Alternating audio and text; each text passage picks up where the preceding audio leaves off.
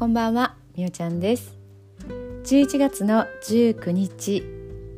今日はどんな一日だったでしょうか。今日はね、部分月食ということで、月が満月なんですけどね、それが隠れたり出てくるということで、今まだちょうど隠れている時間帯なんですけどもね、赤い色で月がだんだんまたこう満月に、ね、なっていくときに見えてくるということで楽しみにしています。今日は朝ね、テレビを見ました。もう普段ね、テレビってあんまり自分からつけてみるっていうことはないんですけども、NHK の、朝一っていう番組があるんですけども、そこにね出てたゲストの方のストーリーにこう惹かれて、ちょっとずっと見てしまったんですけども、若宮正子さんっていう方がゲストだったんですね。初めて知りました。85歳の女性の方です。で、何をされたかというと、81歳の時にゲームのアプリをね作られたんですよね。もうなんかそれだけですごいと思うんですけど、その方が、今現在も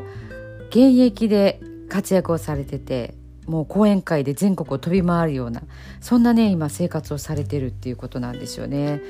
もうすごいですよね。85歳です。一人暮らしをねされながら、こう家もね家電バーチャルのこうつけて、目のとこゴーグルみたいにつけてやる家電でね、こうゲームしたりとか、Apple Watchをつけたりとか、すごいなと思って。で、アプリを、プログラミングをね習ってから、それからねシニアの人が使うゲームのアプリがないで、若い子たちの方がやっぱりね面白くないのと、あとはこう老人ってこう、言われてたんですけど、手がカサカサしてるからこうスワイプができないとかね、なんかそれ目とか耳の機能のこととか、もうそういったことをね考慮して作ったアプリっていうのが、あるんですけども、そのバイタリティというかね、そういったこともすごいなと思ってて、その方の若い頃からのねこう歴史が、特集というかねコーナーとして放送されたんですけど、なるほどこの方だったらそうだなっていう感じがねしました。もう女性のね管理職として、銀行でお勤めされてて、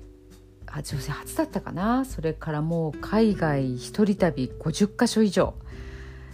っていうところで、ね、動かれたりで、すごいなと思ったのが、お兄さん、今90歳のねお兄さんがいらっしゃって、お兄さんとよく旅をねされるっていうことらしいんですけども、もう長時間の飛行機旅行でね、もう半日ぐらい飛行機旅行したら、やっぱり翌朝って結構ねちょっとこう眠たかったり時差があったりとかして、なかなか体調が戻らなかったりするんですけども、この若宮さんはねもう本当にもう颯爽と次の日は出発する準備を整えて お兄さんを待ってるとかっていうこともね言われてました。もう本当に体力がある。で、ご本人も本当に好奇心の塊で、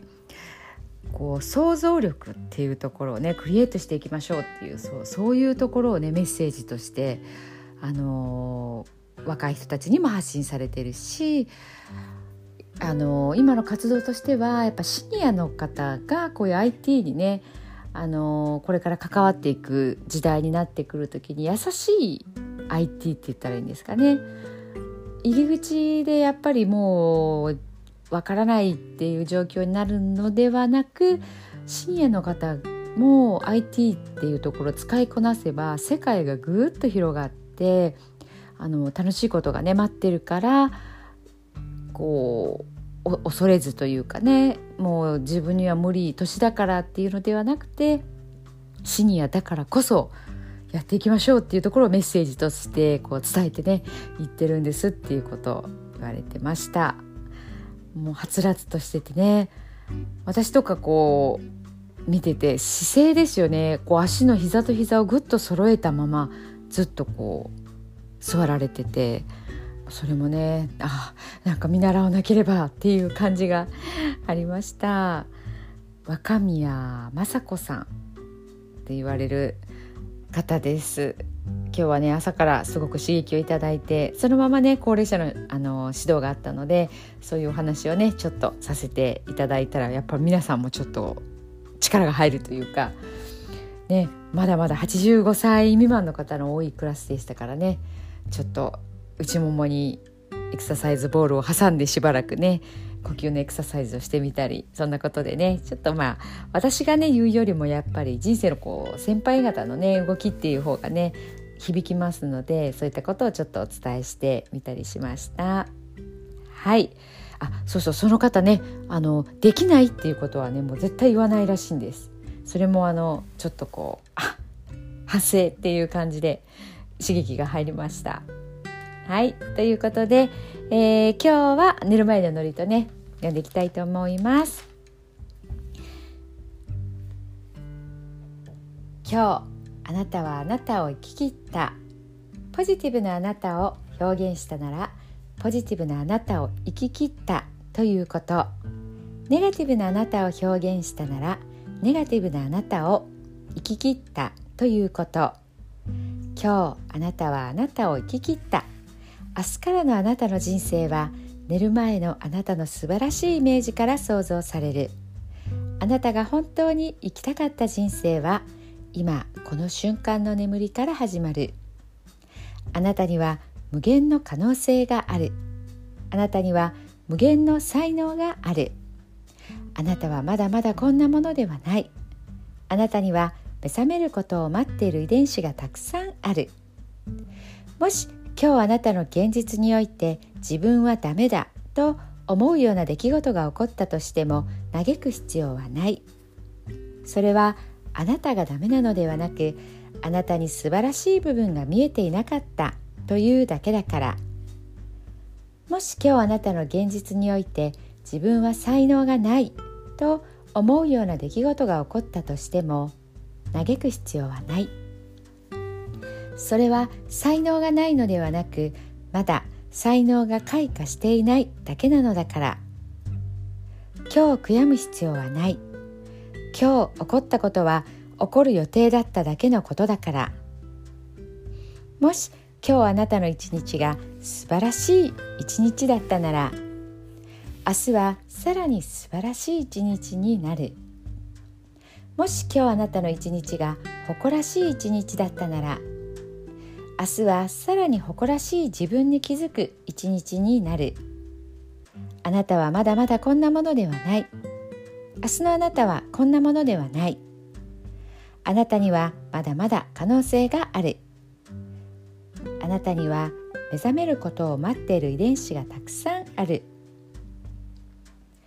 遺伝子のスイッチを入れれば入れるほど、あなたは自分の可能性に目覚め、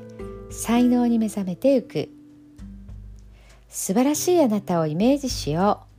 う。眠っている間にそのイメージが記憶となり、その記憶が明日のあなたの現実を作っていく。あなたの遺伝子を目覚めさせるのは、あなたがあなたを信じる力。あなたは素晴らしい。あなたには価値がある。明日は明るい。たくさんの希望がある。あなたの一呼吸一呼吸があなたを癒し、あなたは黄金の光に包まれ、眠っている間にあなたのエネルギーを浄化し、整える。今日あなたはあなたを生き切った。明日からのあなたの人生は、寝る前のあなたの素晴らしいイメージから想像される。そしてあなたはあなたが本当に生きたかった人生を始めてゆく。桑名正則さんの寝る前の祝詞でした。それではおやすみなさい。